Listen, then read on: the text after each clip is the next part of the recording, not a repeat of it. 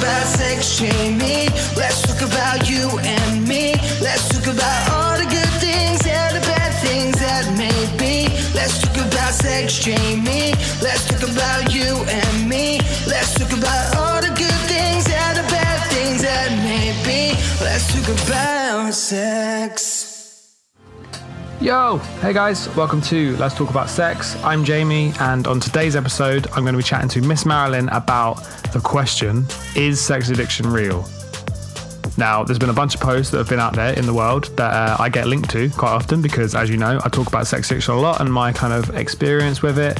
Um, yeah, and Marilyn kind of has a load of experience there as well, a lot of thoughts on it. So I really wanted to chat to her about it, and I did. And I'm very happy to now give it to you guys in an episode. Um, I'm also chatting to my good friend Lydia about a fivesome that I had that sounds a lot more fun than it actually was. Uh, you'll find out all about that uh, in the episode later on. Hope you enjoy it. Please let us know if you did on the Instagram, on Twitter, and leave us a review. Recommend the podcast to a friend. It all really helps loads. And yeah, hopefully see you soon. Love you. Bye.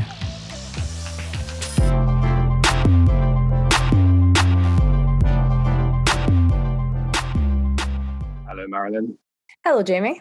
How are you doing today? I'm okay. How are you? Good, good. Thanks. We've just talked about how I'm getting over COVID, um, so I won't bore you with more of that. But yeah, I feel good, which is which feels really good to say. First time I felt good in like ten days. Um, so yeah, really excited to chat to you. Um, so a mutual friend of ours said that we should speak about sex addiction and Yes. our experiences with it. So do you want to quickly fill us in on uh, yeah where you are with it? Um, so basically, I kind of realized that sex was a problem for me when I was very young. I just couldn't really control myself um, when it came to. I, I was just absolutely obsessed with having sex. Um, So my relationships would kind of go south because they weren't able to fuck me enough, basically, and it, it was kind of. It was kind of happening over and over again, but I realized it wasn't a, you know, it wasn't just like a, a, a kind of funny argument. It was very like I, I would get violent, I would get really frustrated, I would have panic attacks and stuff um, Mm. and I would go and seek out uh, things that I things that I wouldn't have kind of earlier on, or just when I was in a good state of mind. In Um, terms of like more extreme sex, you mean? yeah, yeah, and I think that's kind of where I first started go- getting into BDSM. Actually, was because I Mm. met an older man um, who kind of had struggles of his own with sex addiction or you know compulsive sexual behavior, and um, he it was very much trying to push it to the extreme so you could get the same kick of it kick out of it as before Mm. uh, which obviously is very hard if you're doing it quite a lot. And then so I went to I, I realized I got chlamydia from a guy. Basically, I knew I was I knew I was going to get an STI from this guy. He was very famously promiscuous. I'd heard a Yeah. lot about him kind of passing STIs to people. Yeah. And um, I I had sex with him anyway because I very much felt like I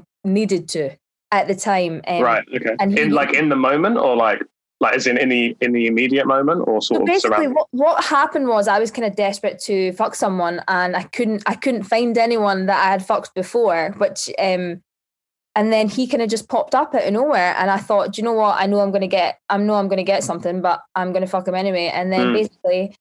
I got chlamydia um, Mm. and then realized, oh, actually, this was probably quite a problem then because I knew that that was going to fucking happen. And that's yeah. Wow. So that's that's like uh, I feel like with most people that I speak to about this, they have that moment of like the kind of awakening of like, oh shit, I really should have done that. Um, So that that sounds like that was yours, right? Yeah, hundred percent. Um, so I basically I got medicated for chlamydia and had a chat to the doctor while I was getting the azithromycin, and she kind of said, "Look, go on to Sex Addicts Anonymous um, and see, you know, if there's any support groups." So I did. There was a there was a questionnaire on the site at the time when I was nineteen. I did it, and it became very clear to me while I was doing it that uh, there was something happening with me going on um, whether you class it as addiction, whether it's a hypersexual disorder, call it compulsive sexual behavior, regardless, it was something that I was having a massive hard time controlling within Mm. myself.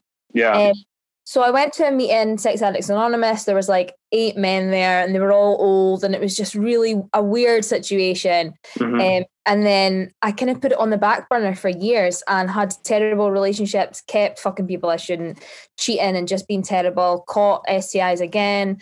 Um, and then it was only when I kind of I, I was in a long term relationship, cheated on him, um, but very much was at the point where I knew that I couldn't keep doing this with my life. Um, because obviously when when you hurt people, you can't just keep hurting people. As I say in the book, you know, being a cunt isn't sustainable from the for the whole. Um, there kind of has to be that turning point. So I, I basically just wanted to create that turning point for myself. So I went back to the meetings, um, and there was loads more people there. There was other women there, and it was a lot better than when I was 19. And obviously, I, I had another 10 years experience, life Right. experience. Um, so started going there for three months, but it was very. I don't know if you've ever been to like a AA meeting or anything like that.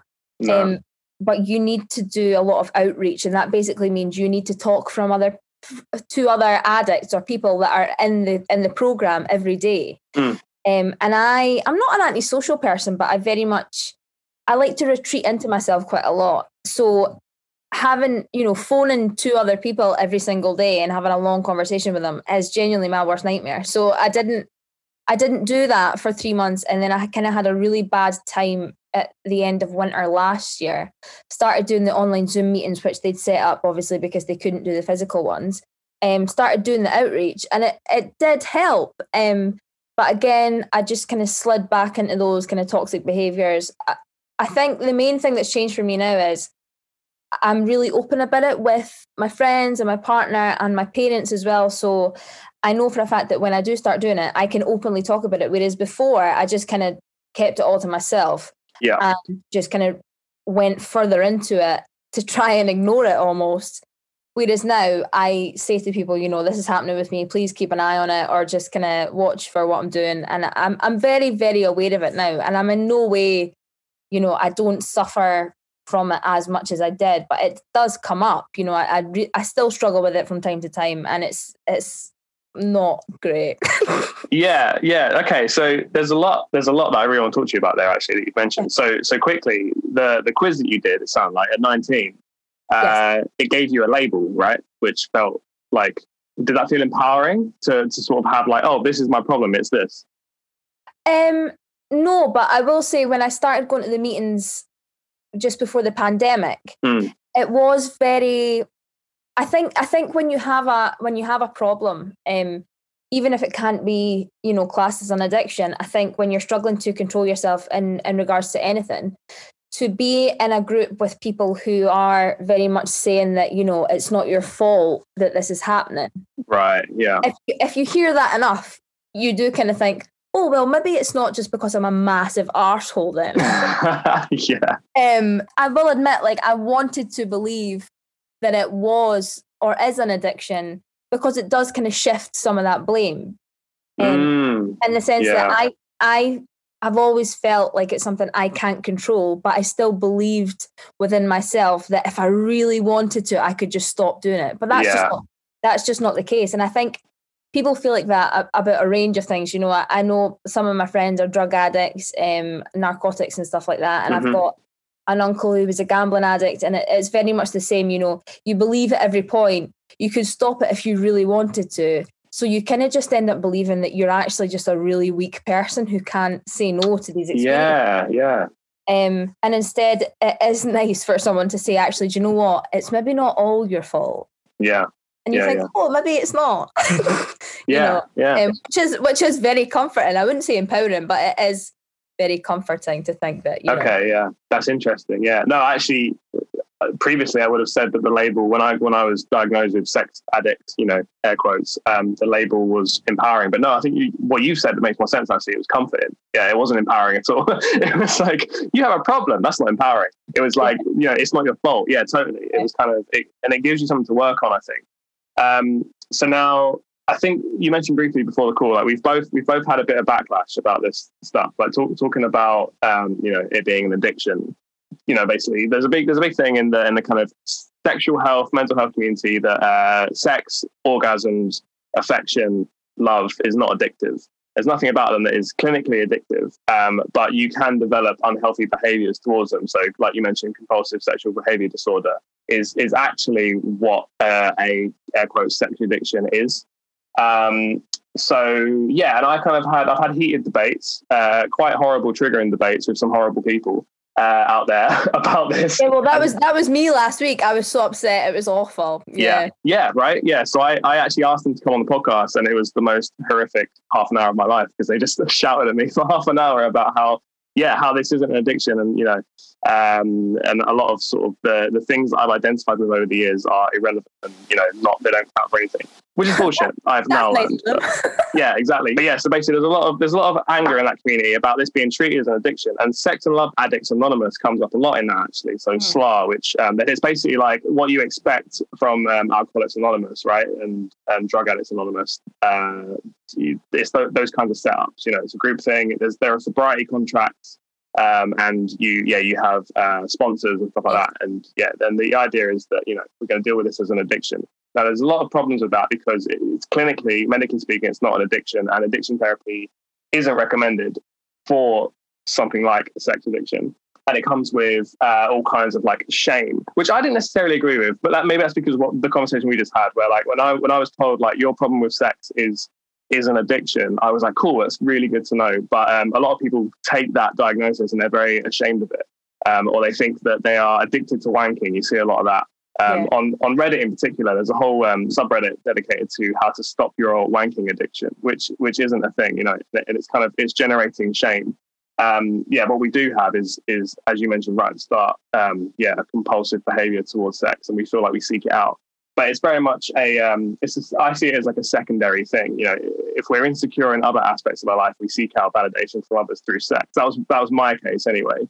Um, yeah, do you feel sort of like that resonates with you, or I think um, obviously, you know, it's it's not a medically recognised thing. However, I I am very much of the opinion that it's it's not necessarily because it isn't a thing. There's been so much research done, especially by Dr. Kafka, and one of the one of the very kind of big arguments that a lot of kind of medical professionals who do believe it is an addiction Hmm. um, use is basically they, they did an experiment and it was they put people who identified as sex addicts in front of pornography Hmm. um, and three areas of their brain lit up and it Mm. was the ventral uh, striatum the dorsal anterior cingulate and the amygdala and they put the pornography in front of kind of I don't I don't mean to use the word normal as in because people are Yeah. abnormal, but just kind of people Yeah. who didn't uh, who didn't identify as sex addicts in front of the pornography, and they they were aroused by it, but Mm. these three bits in the brain didn't light up. Mm. However,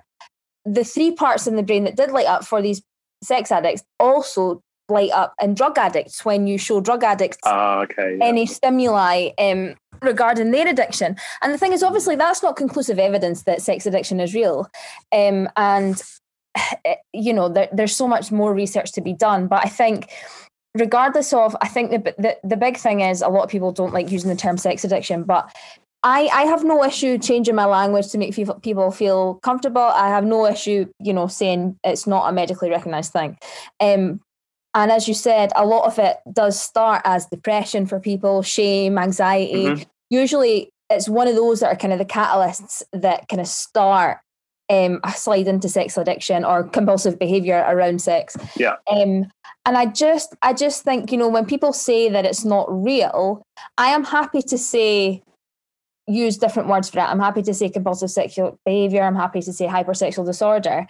But I feel when people say it's not real, it's very damaging. And I think yes, that's what that's what they were saying to me. They were they kind of came back to me and said that I had damaged the sex work community beyond repair because I had come out and said, look, sex addiction is a real thing. Yeah. Whereas, whereas actually, I wasn't necessarily saying sex addiction is a literal addiction. I was saying, you know, a lot of people really fucking struggle to limit themselves to their sexual experiences and get themselves in a lot of trouble. It can be physically, mentally, financially, even.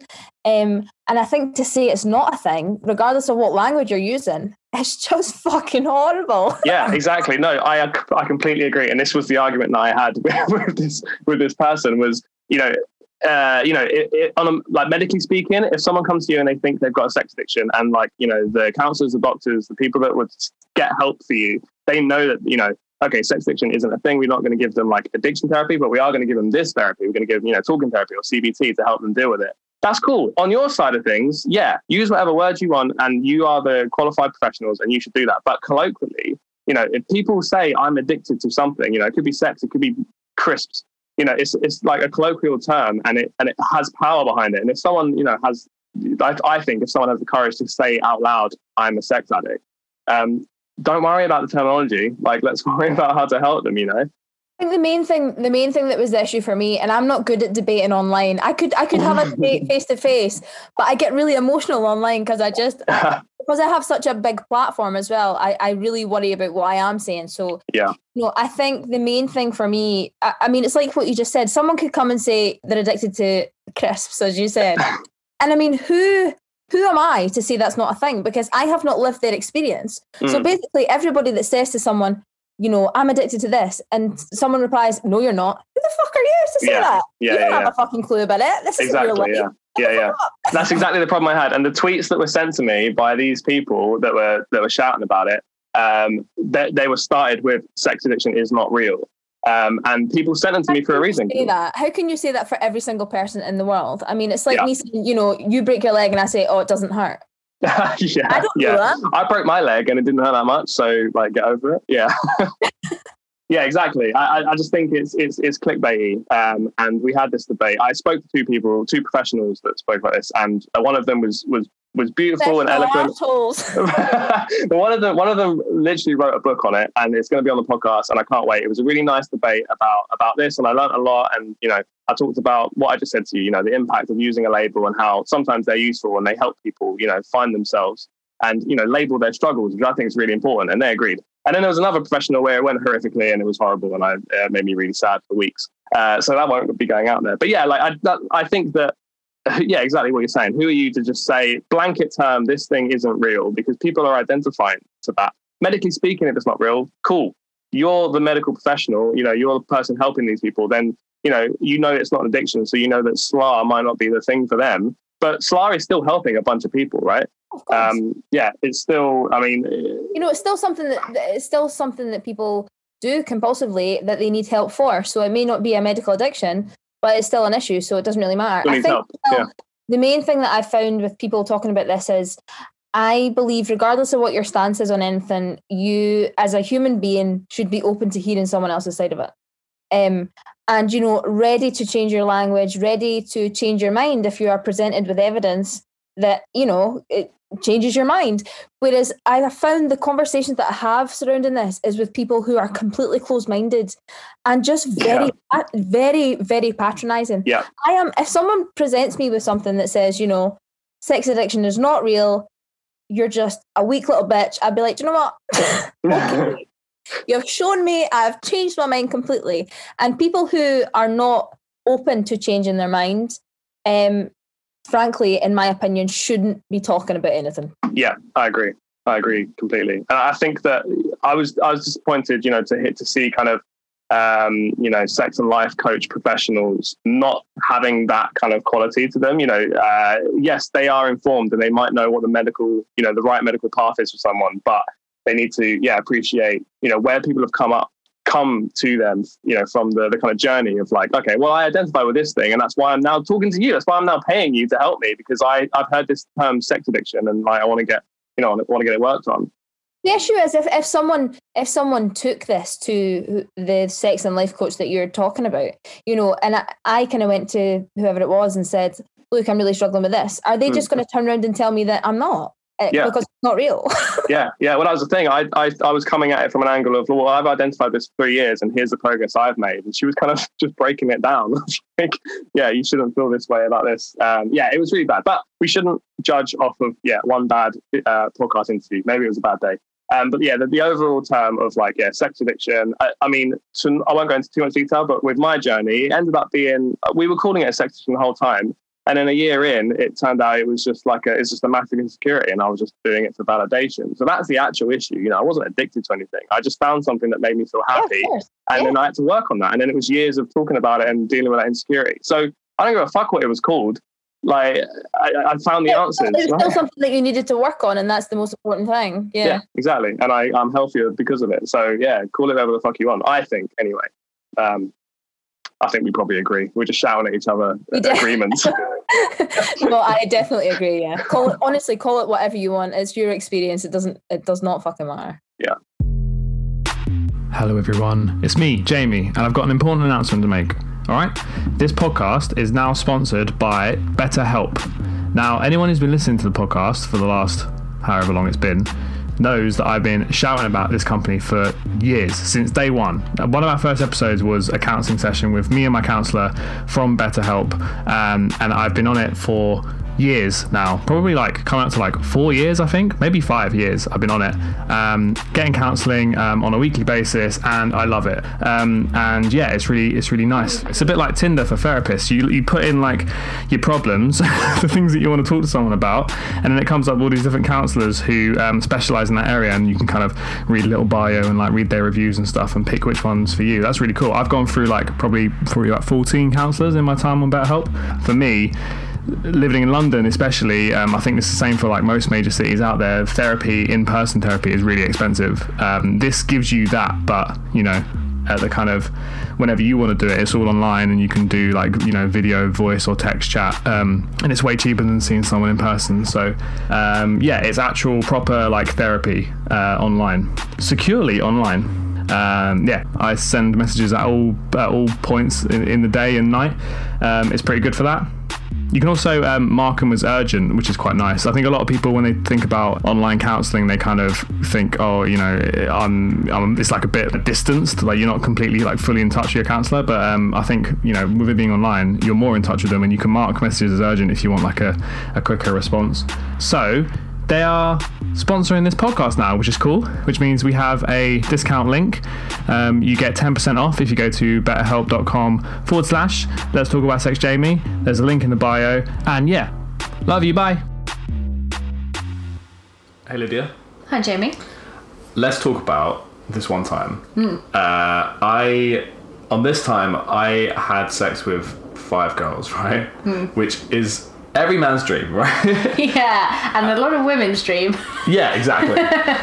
um, and it wasn't that great. It wasn't Okay. all that great, and I kind of want to talk about it. So, um, uh, this was so one of the girls was my girlfriend at the time. We were in an open relationship, and um, we had a lot of like threesomes and foursomes and stuff. Um, but we were just like, let's see how far we can push it. This will be fun. Um, so we had, yeah, we we up. We found five people that wanted to be involved. Five girls, and it was they were all her friends. And we got like an Airbnb and all went there, and um, it was weird. Uh, It was really like, for one, the living room. It was one of those flats that's like where the living room's massive and all the bedrooms are tiny, like box Okay. rooms. So we hung out in the living room and decided this is where it was it's going to happen.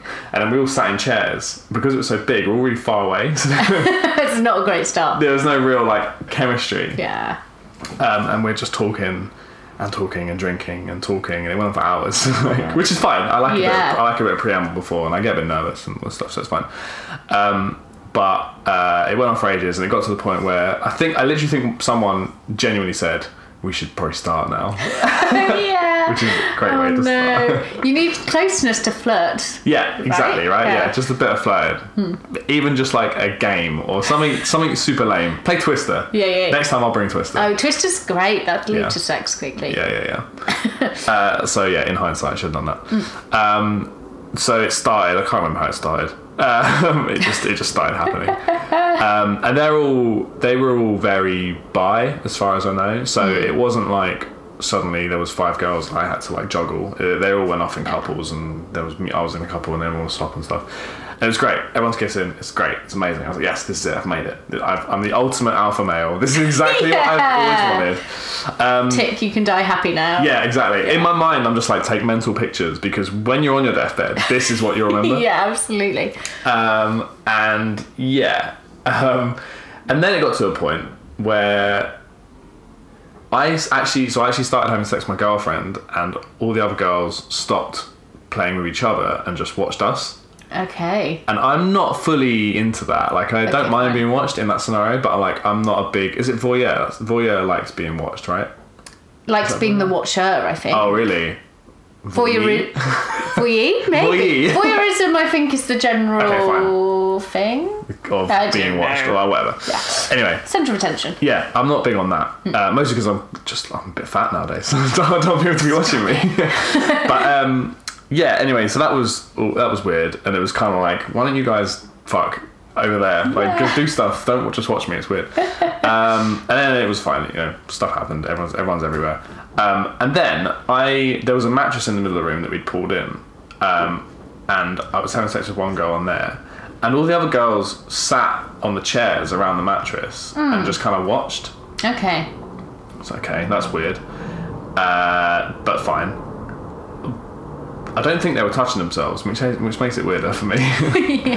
And then the girl on the mattress came and she rolled away, like moved away, and then someone else came and did that. We did the same thing. and you can ah. see where this is going. Basically, one at a time, they were kind of queuing, Okay. and I hated it. I absolutely hated it. Yeah. I felt like a dick machine. Like I was, Literally, yeah. I was Human not like dildo. yeah. It didn't feel like anybody wanted to fuck me. It felt like they were fucking me.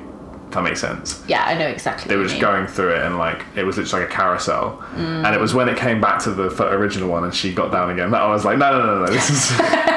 we need to stop this. At least get rid of the queuing system. Yeah, like less yeah. British about it. Yeah, exactly. Fight each other off, and then Yeah. you feel a bit more That's wanted. hot. Yeah. That would be really hot if they were like arguing over who gets to fuck me next. That's cool. That would have been fine. That would have been great. Yeah. I don't mind, wouldn't mind that. But it was it was the silent like we're not going to do anything while we're waiting. We're just going to kind of odd. watch. Yeah, it was very weird. Because I, you can get gangbangs like that when men line up and just Hmm. fuck the one girl. Yeah, Guinness World Record attempts. I've seen a few of those. Have you? yeah. I know people that have gone to those. I just don't get it. But I mean, each to their own. Yeah, But I can see why that dynamic is a bit It's jarring. maybe? Yeah. Or just not sexy. I don't know. Yeah, I don't know. I feel a bit weird about it because I feel like if you told any guy you're going to go into that room and there's going to be a line of girls and to fuck you one at a time, they'd be like, yes. But when I was in it, I was like, this is rubbish. I don't like Yeah. this at all. I felt used. Yeah, and I can't imagine like the chemistry was great in that. Not really. Really? Not really, no. Um, yeah, I only really clicked with like one of them and my girlfriend. Like that Yeah. was that was great. They were really cool and like uh, it was it was fun. Like just hanging out with them in general. The rest of them were kind of some of them it felt like they didn't even like me as well. Great. So that makes you yeah, think- that's weird. Yeah, Yeah. and that makes you think, oh, I'm just I'm just the penis that was here. Yeah. and the sex is for the sake of it. Um, Yeah. Just because. Just because, yeah. Hmm. Um, yeah. So I don't know. That was just a bit of an awkward story I wanted to tell. Thank yeah. you. Thank you no, for it's listening. fine. I mean, because yesterday was the first time since I was a teenager I had sex with two straight men in the room. Mm. And granted, there was another girl there, but I'd always avoided it because what I like about group sex is when everyone's in it together and you're all in that moment and you're all having sex Mm. Yeah. with each other.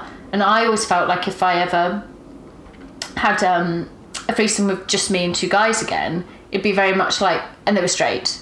Two bi guys, I'm down with it. yeah. Um, but it would be very much like me and them, them on me, Mm. and them not like. It just seems weird. f- I don't know. I just would like it when everyone's in it together, and I think that Yeah. makes it a nicer experience. Yeah, I think two straight guys is an interesting one because Yeah. I'm I'm very straight.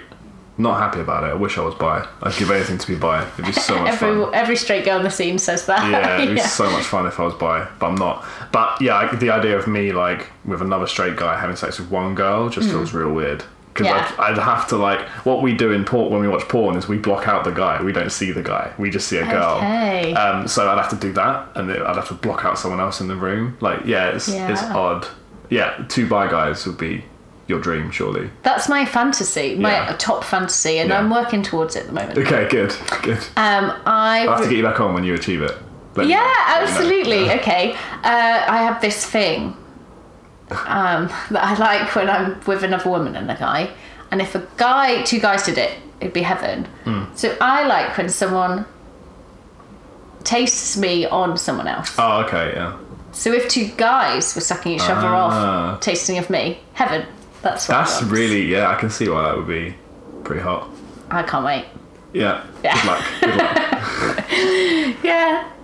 But two straight guys, nah. nah. I just the atmosphere is different. Hmm. If um, there's just something really nice when you're all in it together. I think, and that's what I like about having sex with couples. Actually, is that when you join a proper couple rather than just threesomes you've orchestrated with random people. Yeah. Because I've done both. Um, when you join a couple, there's the intimacy really stays in the room. So I feel like whenever I'm with a couple, I'm sharing that with them, and it usually gets really comfortable and really good straight away because you join in with their flow and they've Yeah. been sleeping together for months or years or whatever. Yeah. So they've got really good chemistry. There's emotion and feeling in the room because they love each other. And their sex is already good. And it never, to me, feels like the first time. Right. You know, like first time sex, Yeah, it's always a bit awkward and like, yeah. you're working each other out. Yeah. You might not be into the same things, but when you join a couple and you go with their flow, it always feels like it's not the first time. Yeah. And That's um, interesting. yeah, it's just really nice. And as a single person uh, who's been single a very long time, uh, it's really nice to be part of a sexual experience that's full of like feeling and passion and love. And hmm. I feel like couples actually really open that up to you, hmm. as well as it's just like an interesting fly on the wall situation. Hmm. You learn so much about couples; it's unreal Really?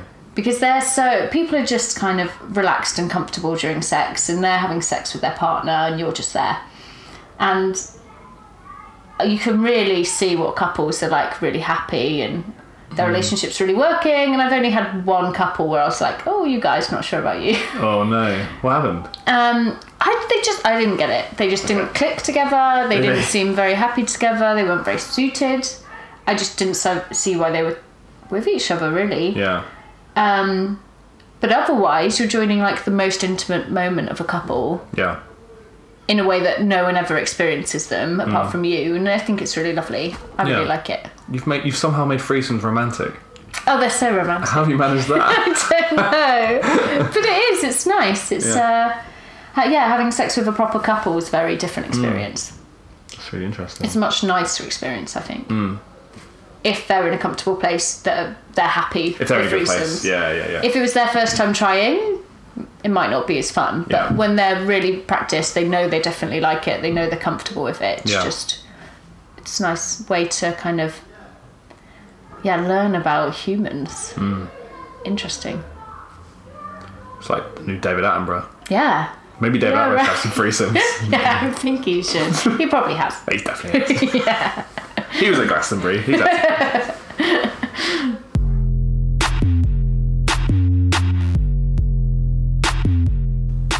All right, that's all we have time for today. Thank you so much for listening. It really, really means a lot to me that you have gone out your way to come and listen to me talk to people about their sex stories.